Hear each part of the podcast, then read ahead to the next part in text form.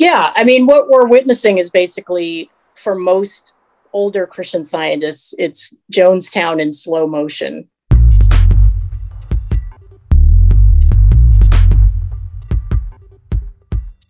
Hello, cult hackers. I'm Celine, a media graduate with a personal interest in cults.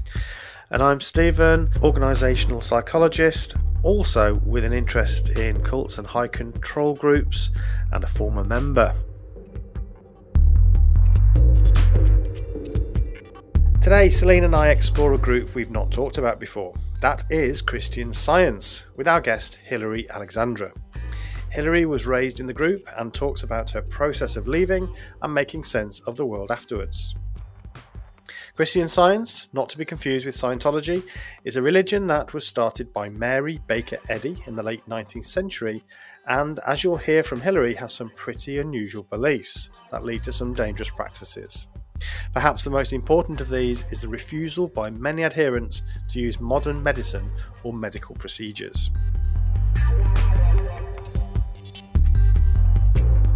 So, welcome to the show, Hilary.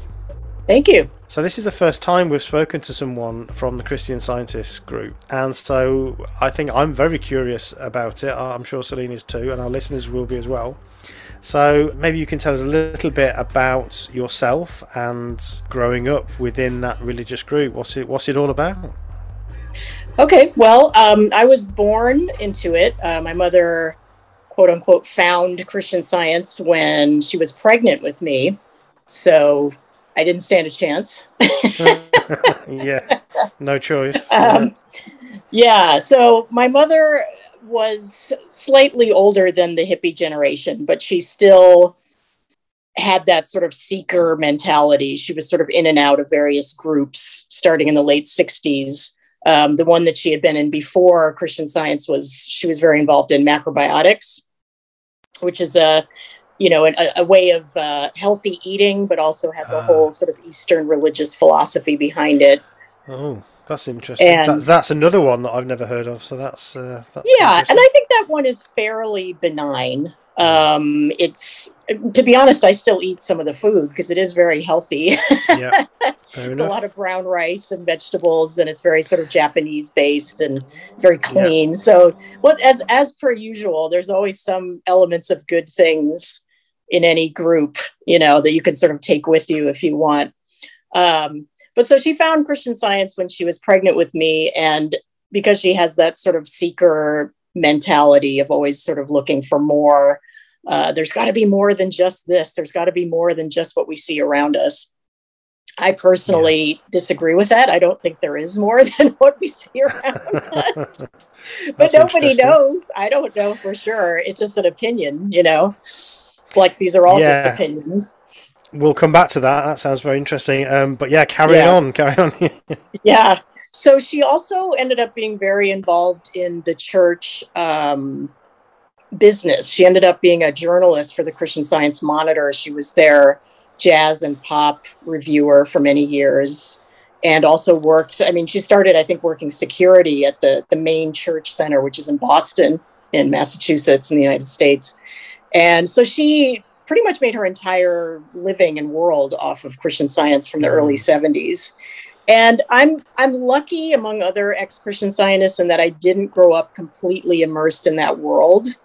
You know, there there are boarding schools and, and colleges and things where you can really just grow up in this Christian science bubble. Right. So despite the fact that she worked there and, and it was a big part of our lives, no doubt, I still went to school with regular kids and had a, mm. a pretty normal childhood, except for when it came time to go to school and you had to have an exemption form from getting vaccinated or even taking a biology class in school wow. or a health class, that sort of thing. We had all these exemptions um, that I don't think exist on a large scale anymore like they did in the 70s and 80s. I think a lot of those, you know, exemption have, are gone now.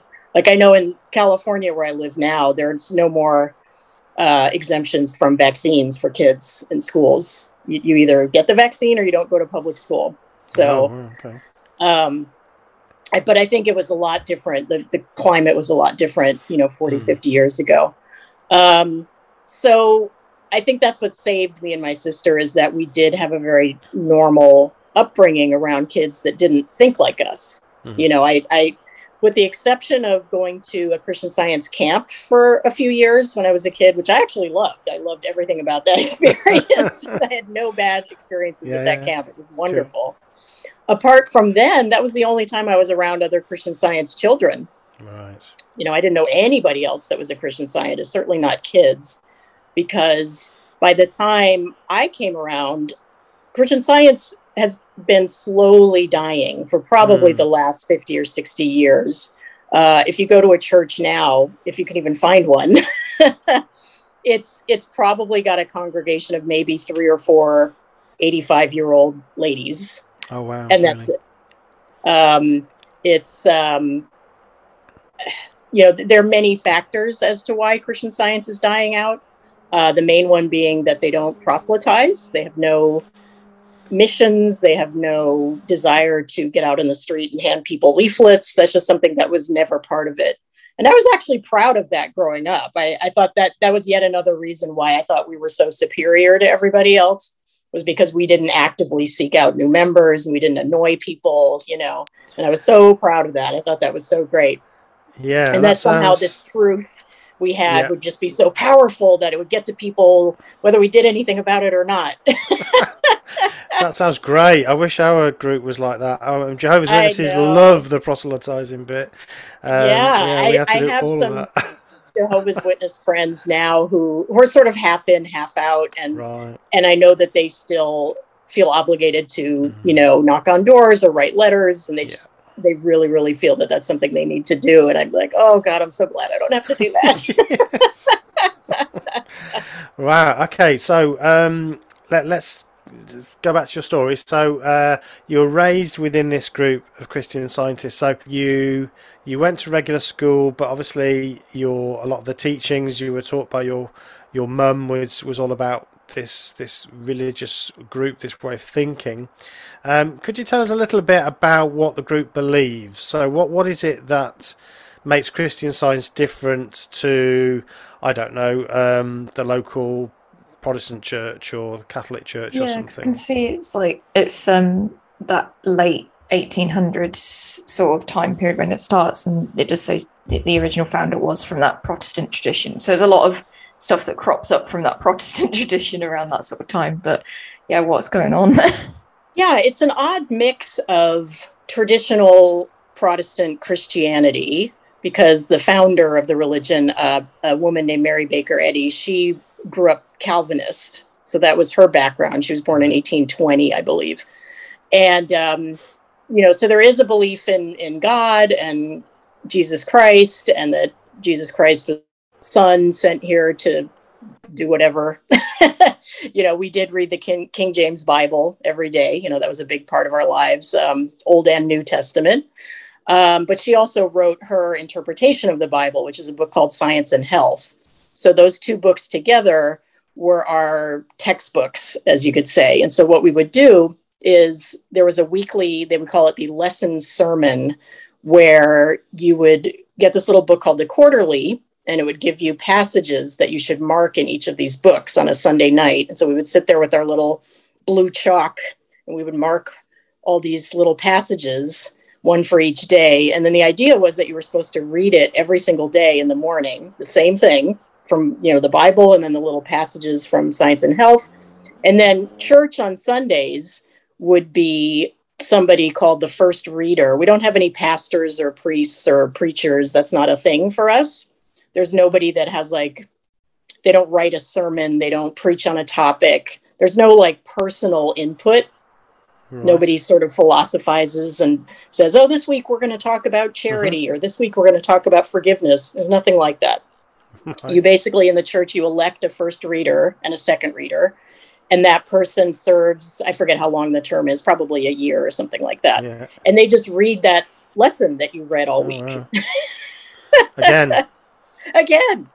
And I, I had a, a, a, friend of my sister's who grew up in it and, and left a lot earlier than we did.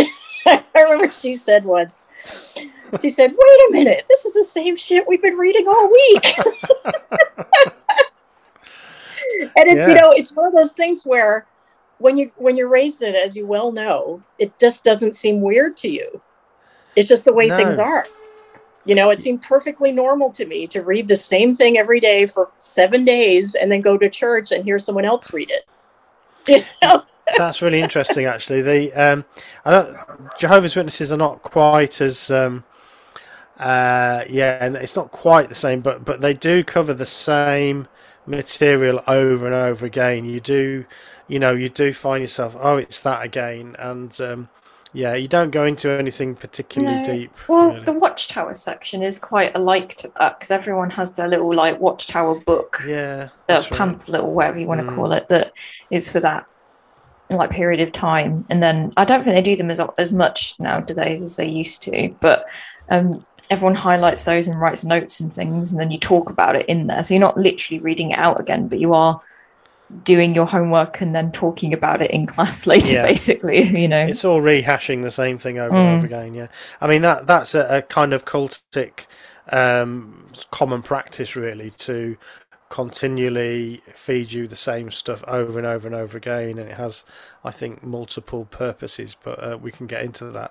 All right so this is interesting. It's a very different sort of environment um, than i think many would be used to. So you you go along to this uh, this hall and uh, they they read these passages. Um, so w- what about the the sort of doctrine? So you you talked about the um, you believe the Bible and you believe this book, Science and Health, um, and you would study those those things. What what's the kind of doctrinal setup around things like because um, it's got two names in a way. It's it's trying to straddle two domains, Christianity and science, you know, religion and science. But when I'm looking at the beliefs, it seems not to be particularly Christian and not very scientific. It's like the biggest misnomer. Um, so the the whole ransom sacrifice thing, which is key to Christianity, the idea that original sin happened, that man fell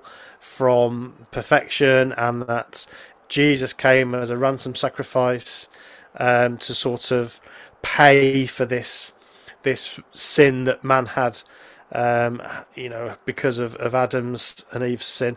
Is that is that part of the belief system or I, I understand it's it's not really can you could you tell us a little bit about that right so the the interesting thing about Christian science and another thing that I was proud of when I was younger was the fact that it, it took these traditional Christian concepts and really yeah. turned them on their head. Um, you know, there was so we we didn't believe in in that classic story of that we were all born sinners that needed okay. redemption right. and that we were waiting for a Messiah or whatever. You know, there's no there's no belief in the Holy Trinity. Like that's just something that's not there. So the basic mm-hmm. concept is and it's really a, a, a pretty simplistic one is that all of human existence is an illusion. It's called the Adam dream, that basically this is somehow something that Adam dreamed all of this. And that right. the reality is that we're all these perfect reflections of God, all of us. Like our, our individuality is just that we're a reflection of God. There can, therefore, there can be no sin, no death, no illness, no discord of any kind. Um, now, how do you mesh that with your actual human existence where all of those things do exist? That's where the cognitive dissonance comes in because okay. you are living a human life and you are suffering normal human experiences. And yet you have to convince yourself that it's all an illusion and it's not real. And the more in, intensely you know that it's not real, will somehow make it not real. so that's where the the um, the medical care issue comes in. I think if anyone's heard of Christian Science, first they either think it's Scientology, which mm. it's not, but there are similarities. Um, okay. But the other thing they would think is that, oh, you're the people that don't believe in doctors. Yeah. And that's the that's the real sticking point is that part of this whole it's all an illusion you can't you can't pretend like these things are actually real gets into well if you have an illness going to the doctor is saying that you think it's real right. You're you're admitting that it's okay. real and that's somehow a bad thing. So what you should be doing instead is praying to know that it's not real and that it'll magically go away. right. Okay. Now you that's... ask yourself, how would people possibly stick with this when clearly that's not going to work? Well, yeah. you have to remember that this religion started in the 1870s and 80s. And the fact is, a lot of minor ailments do go away on their own. You know, yeah. so when I was in Christian science, whenever I'd have some minor illness or accident or whatever, you know, I would pray, pray, pray, pray, pray, and read the Bible and read Science and Health and put my little two fingers on my forehead and know the truth, know the truth, know the truth. And then Ooh. the thing over a few days would get better and I would I, I would call it a healing. you know, because the vast majority of minor things yeah. that we encounter day to day that aren't major illnesses do go away. And so then yeah. you go to the Wednesday night testimony meeting and talk about how you had this miraculous healing because you knew the truth so well. And it's all nonsense you know, because the sad part, and people who know the history of Christian science know this, is that many, many times when people do have actual illnesses like diabetes or cancer, they quote unquote know the truth and they die. Um. You know, and Christian scientists have been hauled into court when there were parents who whose children died because they prayed, prayed, prayed and knew the truth and their child died, which is a horrendous, horrific tragedy. Yeah. But you really truly believe that that it's the best thing and that it works and there's also a lot of coercion you know especially if you're very entrenched in a christian science world and everyone around you and your third generation and all this and your child gets deathly ill people around you because I've, I've read the stories and heard the stories will guilt you into not taking that child to the doctor. And because you're so enmeshed in that world you you just go along. And that's why I do call Christian science a cult because I feel like if there's a belief system and a coercive system that's so powerful that it will compel you to watch your child die, hmm. That's a cult. yeah. And this didn't yeah. just happen once. This happens a lot and still happens today. You know, so that that's a powerful belief system that will cause something like that to happen. What does that, you know, in the in the instances where it isn't something that's going to go away, something that does stick around, what does that in in your experience or the people you've spoken to do to someone's faith? Do you do they manage to cling on and say they did the right thing or does that break people at that point if, you know, someone does pass away because they've refused medical care? Um, I mean, we certainly have people in, in our ex Christian Scientist Facebook group who either sadly had children die of their own or you know knew people or had other relatives die and they did leave the faith you know it, it did break them out of it mm. um, there's a woman who's become very very a very active uh, medical children's advocate later in life who in the 70s had a child die um, who was in christian science and she's you know painstakingly told her terrible story over and over. And so she not only left but became an advocate for you know against child medical neglect. So but then there there are people who also never do leave even even under the most horrific circumstances and still believe and because the problem is if you don't believe in death either you know mm. this child didn't die this child you know moved on to the next plane or however you want to explain it away you know mm.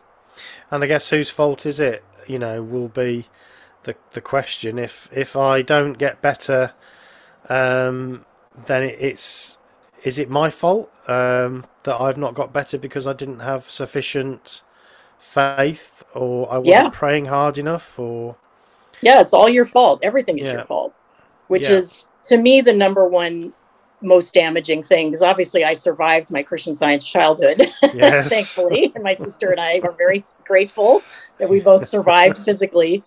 But there's a lot of uh, you know emotional damage as far as being raised in a in a thought system that where everything is always your fault, and it's not only that you failed to correct a thing that happened to you, you also failed to keep it from happening to you in the first place, which covers just about everything. You know, yeah. I mean, if your if your purse is stolen, it's like, well, you know, you obviously weren't doing your protective work this week, otherwise that wow. wouldn't have happened to you. I mean, this was these are things my mother said to me all through my life that every single nothing was ever an accident like there's no accidents in christian science everything happens for a reason which i profoundly do not believe in anymore mm. um, everything is brought upon you by your lack thereof you know so That's... you know in these in these belief systems because this is a very common thing that isn't just mm. in christian science mm. where if something bad happens to you it's your fault um, but then you don't get credit when the good thing happens that's that's no. a god you know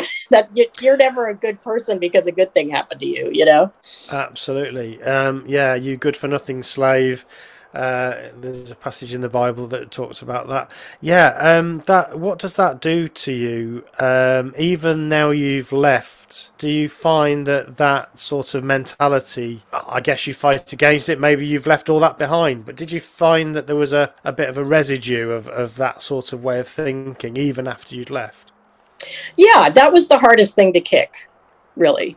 And I'm I'm out so long now that there really isn't any of that left anymore. But if I talked to you five or six years ago, there might have been a little bit. You know, I've been slowly pulling away for probably 30 years at this point, very, very slowly. And I can honestly say now that all of that is gone and I, I can just laugh.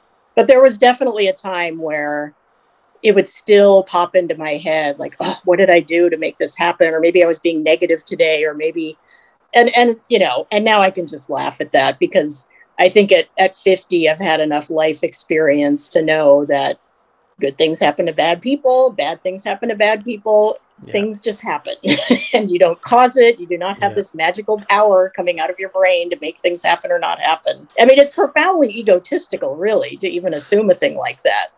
It's you know? true, isn't it? Yeah, yeah. It, made, it sort of suggests that the whole world revolves around you, doesn't it? It uh, does. Which yeah. I, I suppose is in a way, if if everything is is a kind of dream that you're having, in a way, that's kind of where you end up. Um, I'm, I'm fascinated by this this philosophy, this idea that Adam dreamed all of this into existence. Uh, it's all unreal. I mean, where where does that come from? That that seems Eastern. It seems more like Buddhism, or I don't know. It doesn't seem it like Christianity, does it?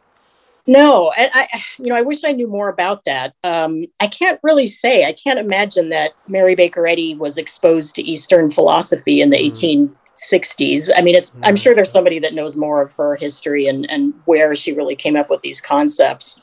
There was a, there there was a. I don't know what I would even call him. Just like a personality operating at the time named I think Phineas Quimby, and his concepts ended up becoming New Thought. I think Okay. Um, uh, and yeah, science of mind and things like that. And Mary Baker Eddy is often accused of stealing his ideas. Okay. Which I wouldn't put past her, honestly. so yes. I think there is a connection there that mm. at, at, that you know in the second half of the 19th century there was sort of the beginning of this new age philosophy, at least yeah. in the United States, sort of borrowing from Eastern traditions and. Mm. Uh, and sort of trying to meld it in with Christianity because that was comfortable to us. You know, we needed, we still needed our Jesus and our church and our hymns and things, yes. but we wanted this. Some people wanted this sort of more uh, exotic uh, mindset of, mm. you know, you can you can pray and you can make things happen. Um, but yeah, I'm not sure directly where she got these concepts from, but I'm going to guess some of it came from Quimby. Interesting. If you're enjoying the podcast, you can support it by becoming a patron.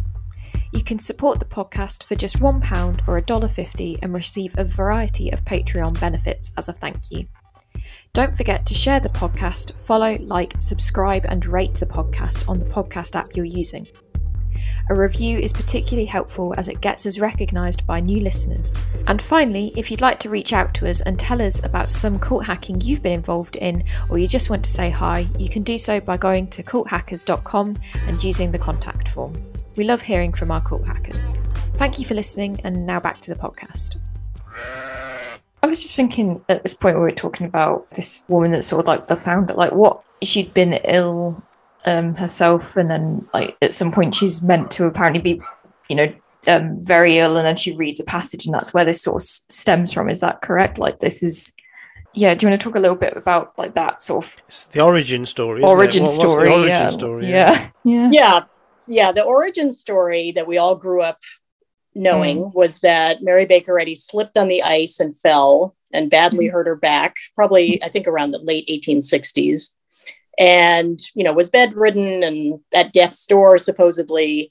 And yes, she had that. That was her moment of revelation. I, I don't know specifically what she read. I probably did know at one point. I don't remember mm. now. But she read something in the Bible that made her think that we can heal as Jesus did, mm. that we we have this power to heal ourselves. And miraculously, she was healed and went on to found this this religion that um, really took off in the 1880s and, and 1890s. In fact, most of the church, especially on the East Coast, would have been built around that time. And they accommodate thousands of people. I mean, there are these massive mausoleums, you know, built to to Mary Baker Eddy, and mm-hmm. now most of them are being repurposed or have you know two or three congregants still toddling in on a Sunday, and that's that's about it. That's where it that's wow. where it ended now, because she died in 1910, and like a lot of charismatic cult leaders, she did not leave any sort of secession succession plan. There was nobody to take over for her. Hmm. There was no real outlining of what was to happen to everything after this, and so like with a lot of religions where the main person dies off, there was a lot of fighting and back and forth for the first few decades. And I think I think where Christian Science stands now is there really isn't a, a head of the church or a leader of any kind, at least not one that you would know about. It's really like, oh, there's a spokesperson that does all the interviews whenever somebody dies, basically. And and that's it. Like there's no there was no new person that took over for her and became, you know, it's really just her. And I think we have a lot of discussions in our Facebook group about was she a, a, you know a sociopath or was she a true believer in this? And we'll probably never know the answer to that. I think it's it might be a little bit of both. I think it's possible that she had this, you know, revelatory moment when she was at death's door because people do. That happens to your brain, you know, when you think you're dying. Yeah, um, yeah. No, there's a physiological thing there. Yeah, yeah. It's possible that she she really was a true believer in this, but like a lot of things, I think when the money came and the the fame, it probably twisted her into being a bit of a, a, a narcissist. And I've certainly heard many stories of what she was like to work for in her household and things like that. And she was an absolute right. nightmare. And that to me says a lot. like if you treat your health poorly. Mm. That says a lot about your personality to me, you know? So I don't think she was a good person, you know, in it's, the end. Yeah, that because that's you kind of answered the question that I always like asking, which is, I, are they the I, first? I thought you were going to ask that. Yeah, yeah, are they the first member of their own cult, basically, mm. or did yeah, I think so. Yeah, yeah. I, I mean, in a way, it's you know, it's remarkable that a woman in those times was able to do what she did and I give her that. And that was certainly something that attracted my mother to this. I mean, my mother was a, a, proud 70s feminist, and I think that really appealed to her that that this whole thing was founded by this woman. And the fact that in the confines of the belief system, there's really no patriarchy, which it's, you know, it's delightfully free of gender roles and, mm. you know, sexism against women. And that that that is a good thing. And once again, there are these little kernels of good things in there that yeah. we're all just sort of equal. We're all these spiritual beings, you know. But the main takeaway I get from Christian science is that it's very, very cold. You know, it's okay. because you you're not because you're not supposed to be human. Really, any human interactions, good or negative, are sort of discouraged you know like there there are certain passages here and there about how your children aren't really your children they're god's children mm-hmm. and you're not supposed to again this is you know again it, probably an eastern thing you're not really supposed to have any attachment to anything you know you're not yeah. supposed to have these close personal relationships because it's all quote unquote error that's the term that's mm. used error or animal magnetism error. that's another one oh, wow. um, so that because that's the the overall philosophy that bleeds into your family life and your relationships. And you know the christian science church doesn't do any sort of charity work. It doesn't put on any functions. There's no funerals. There's no weddings. I mean you oh, get married as a christian scientist but not in the christian science church and not by a christian oh, science pastor because that doesn't exist. That's not a thing. You know, you you have a non-denominational wedding or something like that, yeah. and um, and so it just it cuts out all the humanity out of life. Mm. You know, mm. and I was already mm. growing up in in New England in a in a very sort of non-affectionate environment. mm. I mean, I think our family sort of had those tendencies anyway. Um, but Christian science just added a whole nother level of you're not supposed to be attached to any of these people. This is all just an illusion. It's all going away. Mm. And again, that's not something that you consciously think about every day, mm. but there's this river of you know detachment everywhere that none of this really matters what we're really thinking about is i don't even know what just existing as this perfect spiritual being you know it's so ethereal literally isn't it that it's very hard to get your head around what it is you're supposed to be and be like. It sounds quite difficult. Um, i mean the um, most of these let's call them fringe religions or cults like Jehovah's Witnesses, Scientologists, um, Christian Scientists. There's often like a famous person that um, that that people say, oh, weren't they a Christian Scientist or weren't they a Scientologist? I understand Doris Day was um, very much involved at one time. I don't know if you know anything about about that. Yeah, I mean, it it became it was sort of the Scientology of its day because for yeah. some reason I think even starting in the 20s or 30s, Hollywood latched onto this. Okay. And so there's a long list of people that either were completely practicing and that was their religion and they went to church, or just people that dabbled. You know, they, they liked some of the concepts. Yeah, I mean, there are even people now. You know, Val Kilmer is a, a very vocal oh, really? Christian scientist and, and has been suffering terribly with, um, yes. I think, some sort of esophageal cancer or something mm. like that. Um, there's a documentary where he talks about it. I haven't watched it because it's oh, probably a little triggering for me, but yeah, yeah, yeah. No, I didn't know yeah, that. That's very interesting. Yeah, and even um, I wish I had the names off the top of my head, but there were several top um, advisors in the Nixon administration that were Christian scientists, which is bizarre when you think mm. about it. Like, what are the odds that you know four or five people in Nixon's mm. cabinet could be actually Christian scientists? And what they doing there? Yeah. It, why are they there wonder. if it's just not real? Then yeah, why are they even bothering? Yeah, right? Exactly. why do they even get up in the morning? What's exactly. the point? Yeah, yeah, yeah. Crumbs.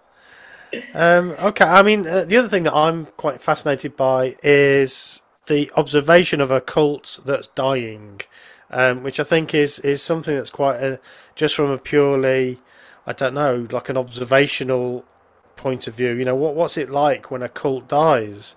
And often cults, you know, we think about cults that go out with a bang. Um, you know, something terrible happens, but I think most cults probably just fizzle away, really. Um, and we're it sounds like we're watching that in real time with Christian Science.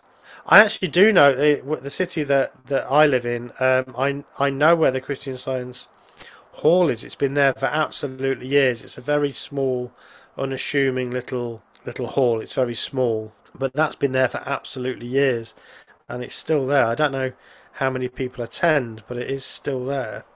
So it's still going, but it sounds like it's um, it's dying. Yeah, I mean, what we're witnessing is basically for most older Christian scientists, it's Jonestown in slow motion, because if hmm. you're of the old school, like I am, yeah. um, and your quote unquote radical reliance, which means no doctors, no medical interference whatsoever, which we were, yeah. you you don't end well.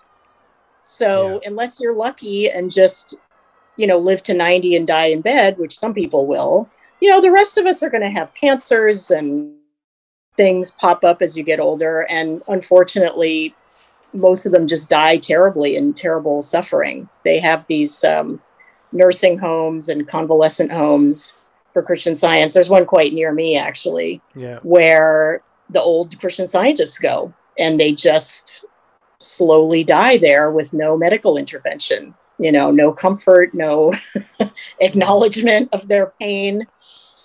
Um, and I just can't imagine what a horror show these places mm-hmm. must be, you know.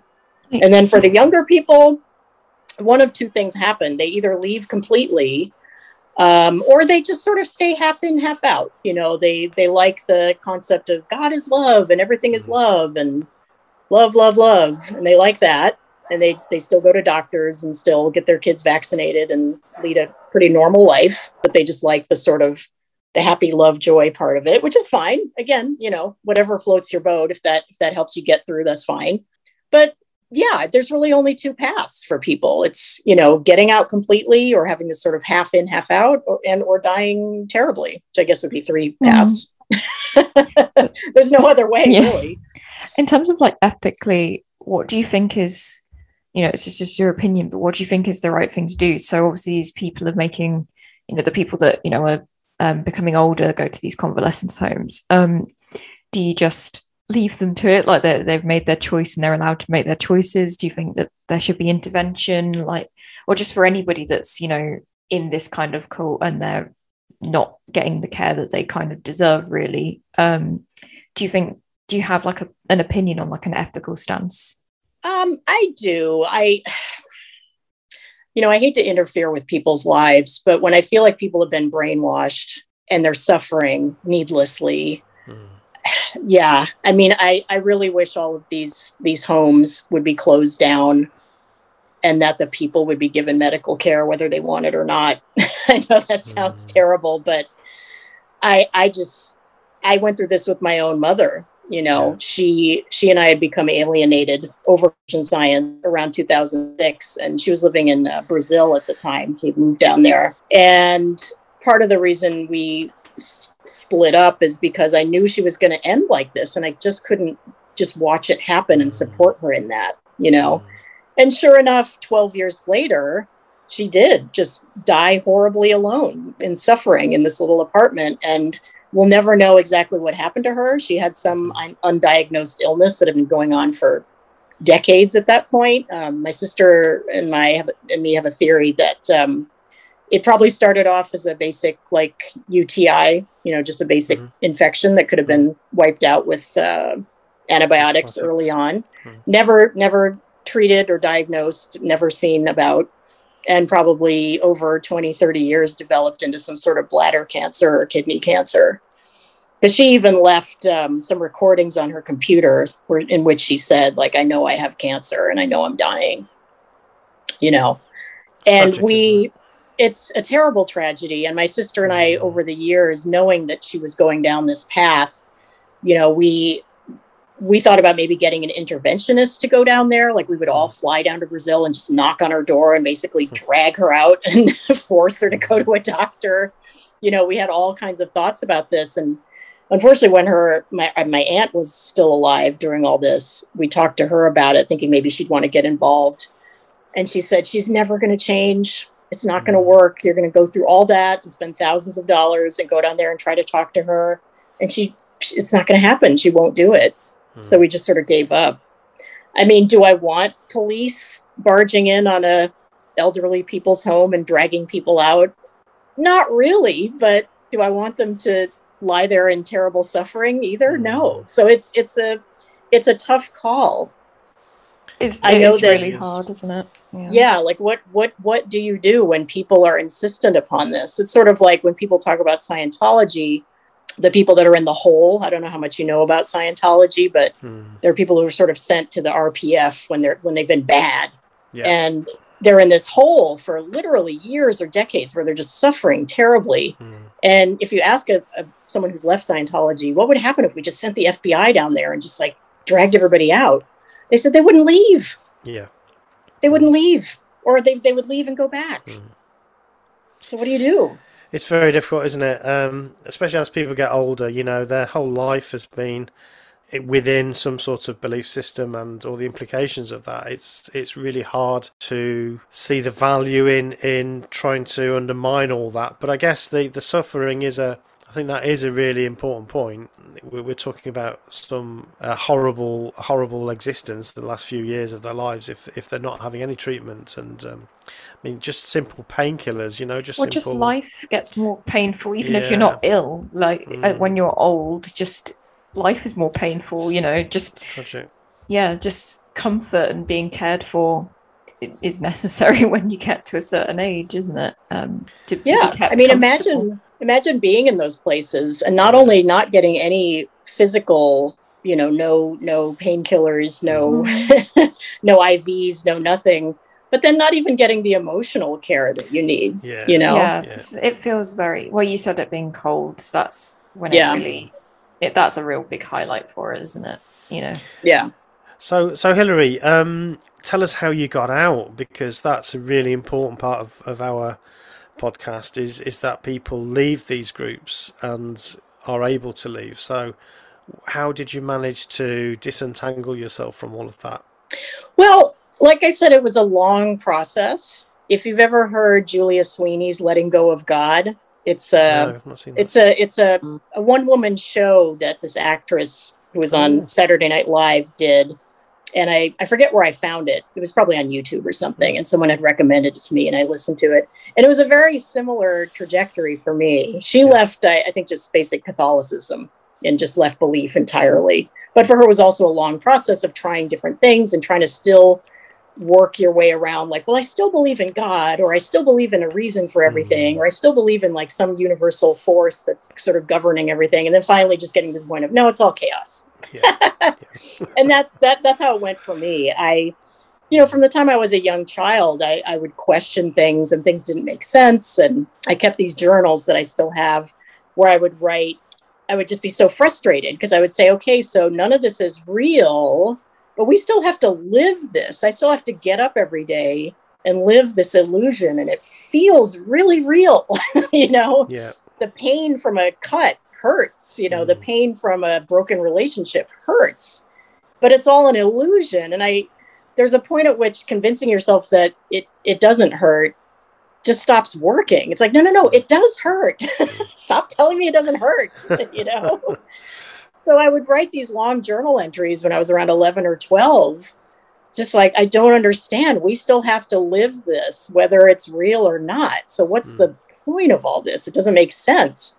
And when my grandmother died when I was 15, that was my first, you know, close death experience. And as much as I will admit, I got some comfort from the thought that, well, she's not really dead and death isn't real. And that's, you know, my mother was telling me these things. You know, it's nice to think that. It's certainly nice to think that your loved one goes on and is still here in some way or whatever. Hmm. But the fact is, like, well, but I don't get to see her anymore. We don't get to talk hmm. anymore. She's gone. Yeah. And that still hurts. And there was no acknowledgement of that, you know? So throughout my teen years, I, I'll be honest, like I came in and out of it a lot. I was still in my 30s, I was still sort of half in, half out. And maybe I should try picking up a book and reading it again maybe I should blah blah blah. And my mother was similar. You know, she she wasn't just straight true believer all the way. There were there mm. were periods where she was sort of out and she would try some other thing. You know, she would find some guru and get baptized and she would do all this stuff. Right. But then it would always circle back to Christian science for some reason. That was just the thing that stuck with her. Mm. I didn't try other belief systems at all. I, I had no interest in that. But yeah, it was a long process, and it, it first started um, in the early 90s when I moved to LA uh, by myself. It was the first time I was on my own. Right. And I was very active in the churches here, such as they were, and had a lot of Christian science friends. And to be honest, they really helped me. You know, as a 20 year old moving to a new city, it was very, very helpful to have people sort of take me in and help. And like they can help me get my first job and help me learn how to drive. And that was really wonderful. And that was the only time I ever experienced any kind of church community that actually right. benefited me in any way.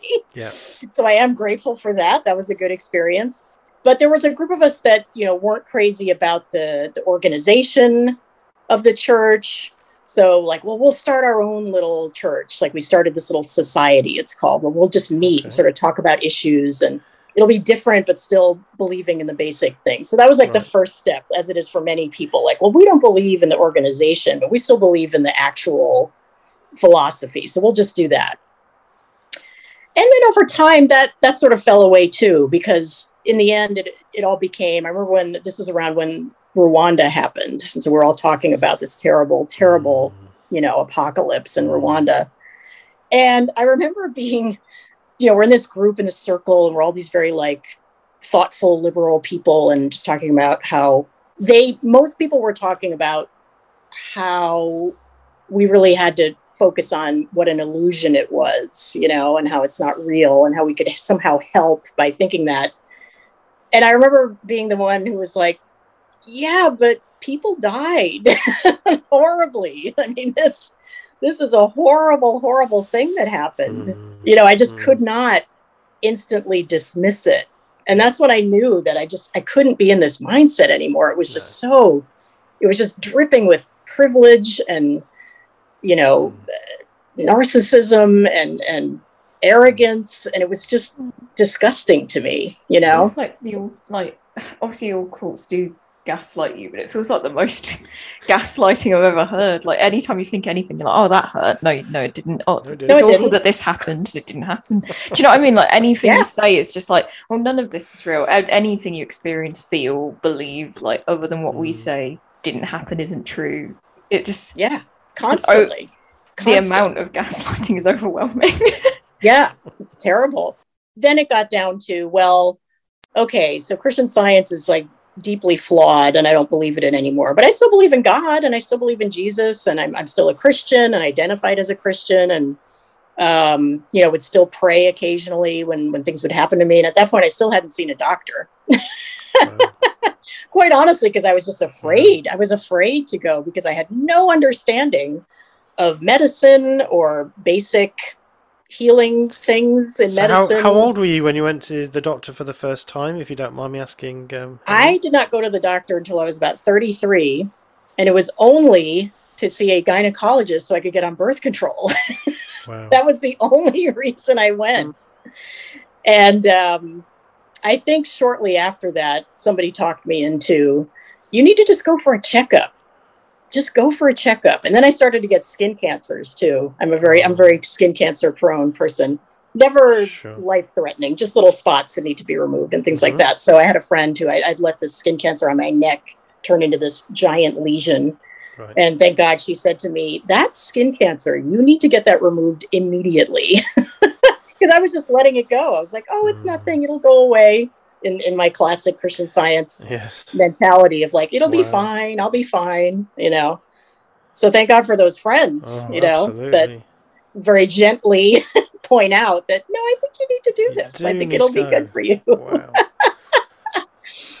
so wow. um so yeah, there was a long period where I still wanted to believe in in a higher power and I don't know where you two stand on these things. So I don't want to you know, insult you if you're God believing, but no, I sort of we are. realize that was nonsense. we're both confirmed atheists. Um, okay. Really? Yeah. Yeah.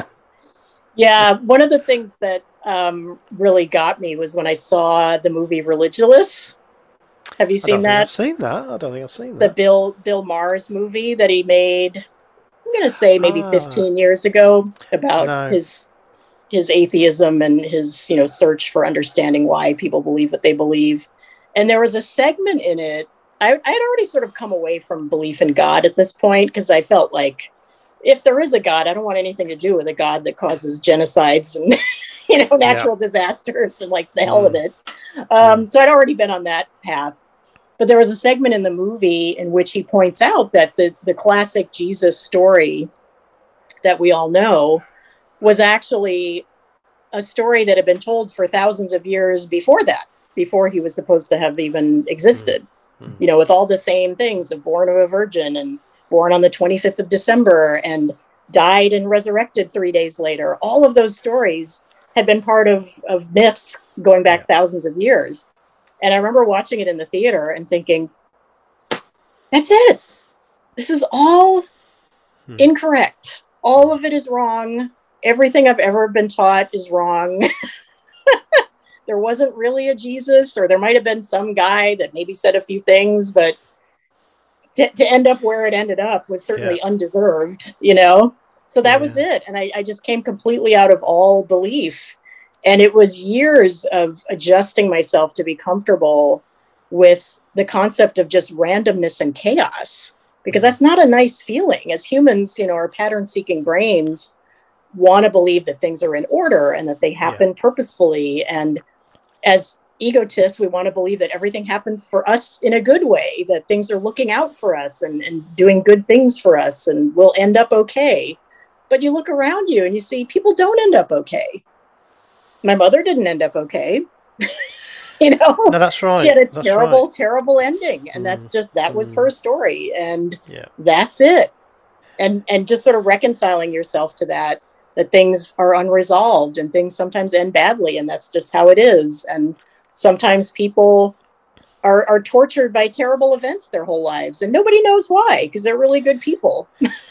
Yeah, and, and I I don't know how you feel about this, but I think the the other side the other side of that coin in a way is um, so I I sort of identify as a humanist, um, and part of that way of thinking about the world is that whilst you know I certainly don't believe that all bad things that happen to people are because of what they've done, but on the other hand, you know, if we want to make the world a better place, if we want the world to be a good place where people are living happily and are kind to each other and, you know, all the all the things that we need society to be, that is that is up to us as human beings. You know, we together we need to make um, the earth a better place and, and I I always felt that my religion stopped me thinking I had any responsibility to do that. So we didn't get involved in the world and because God was going to put all that right. But no, actually, it's up to us as human beings. You know, we we need to, to take responsibility for making the world a better place, and everybody has a little, very tiny role in that.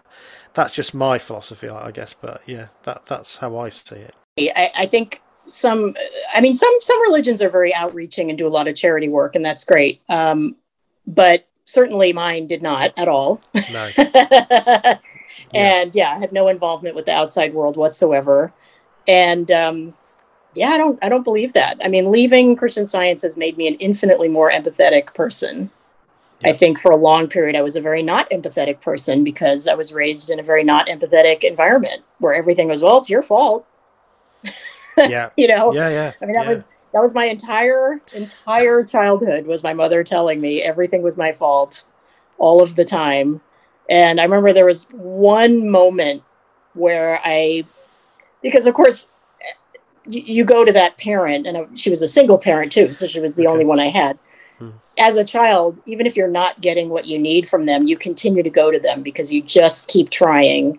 And there was Yeah. one moment when I was a teenager when I, I was really distraught over a, a relationship issue.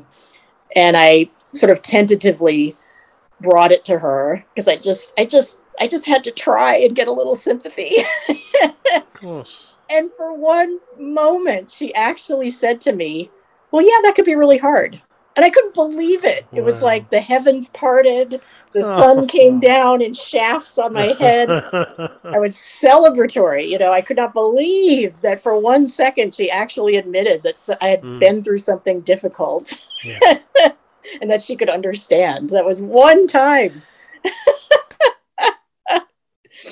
so, It's, you know, uh, I'm. I'm a parent now and Mm. I'm so focused on validating their feelings. You know, when they come to me with something that to them is this huge tragedy, which of course in the scheme of things is probably not because they're little kids. And just being understanding and saying, "Oh yeah, it's too bad that happened. I see why you're upset about that." You know, I never got that. Yeah, that's really interesting. Um, we we've talked to um, a cult expert called Alexandra Stein. I don't know if you've heard of Hmm. her. I have Um, not. She's very interesting. She's written a book. Um, well, she's written more than one book, but her latest book is called um, "Love, Terror, and Brainwashing." I think.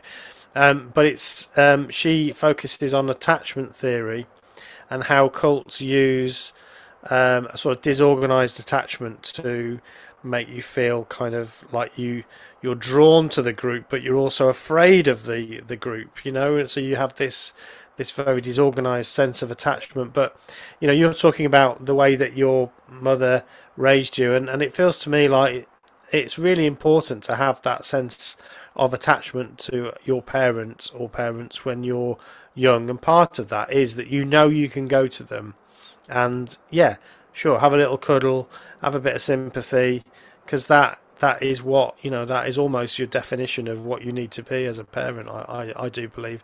And any anything that cuts across that is is damaging or potentially damaging.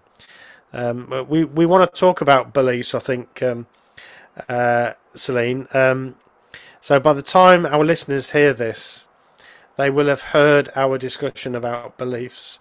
Because one of the things that often cult apologists or people defending groups say is, you know, we shouldn't criticize other people's beliefs. And I have some sympathy for that position because I think people do have a right to believe anything they want to. But on the other hand, beliefs do have consequences, don't they? And I think today you've illustrated that, or you've demonstrated that really, really well. That yeah, beliefs have consequences. Those beliefs about unreality, and the world not being real, that has consequences about choices you make around going to the doctors, having medicine, and, and so on. So yeah, yeah, I mean, Christian science, of course, is sort of an extreme example because people do actually die of their beliefs, which doesn't yeah. happen that commonly in other religions. But you know, as we've talked about, there there's also these other bizarre sort of echoes that come out of just having that belief system that for me took mm. you know all of this time to unravel. Yeah, and I could have just yeah. been living my life happily, and instead I'm here trying to actively rewire my brain against these yeah. well trodden neural pathways you know but it sounds like you're doing a good job so um where how are you how do you feel now hilary you feel happy and contented with your life outside of that group and you seem to be in a good place yeah i do. I, I feel really good. I mean i i feel like i've earned it you know. I, have I've done a lot of of inner work to get here and to get to the point where depression and anxiety aren't just the the constant default you know. I think they'll always be with me as they will be for a lot of people for a variety of reasons but I, I have a much better system of of tackling these things much better tools than just saying it's not real because that doesn't actually work, doesn't work. Brilliant. Um, Celine, have you got any final question or anything you want to say? Well, I mean, the main thing is to say thank you, isn't it? We always got to do that because, um, yeah, you've talked about a lot of like heavy stuff and like stuff we've not talked about before because we've not mm. spoken to anyone about um, Christian science before, and yeah, I didn't know a lot of what you've said and to the extent of how it can, you know, affect someone past the point of what does it mean to refuse medical care? What's the implications of all of that and the emotional side of it as well? So thank you so much for sharing all of that because I think it'd be really important for everyone to hear as well on the podcast. Yeah, thank you so much. It's been absolutely lovely to talk to you, Hilary. Thank you for giving your time today. Um, um, Hilary Alexandra, thank you very much for joining us on the podcast today. Thank you so much.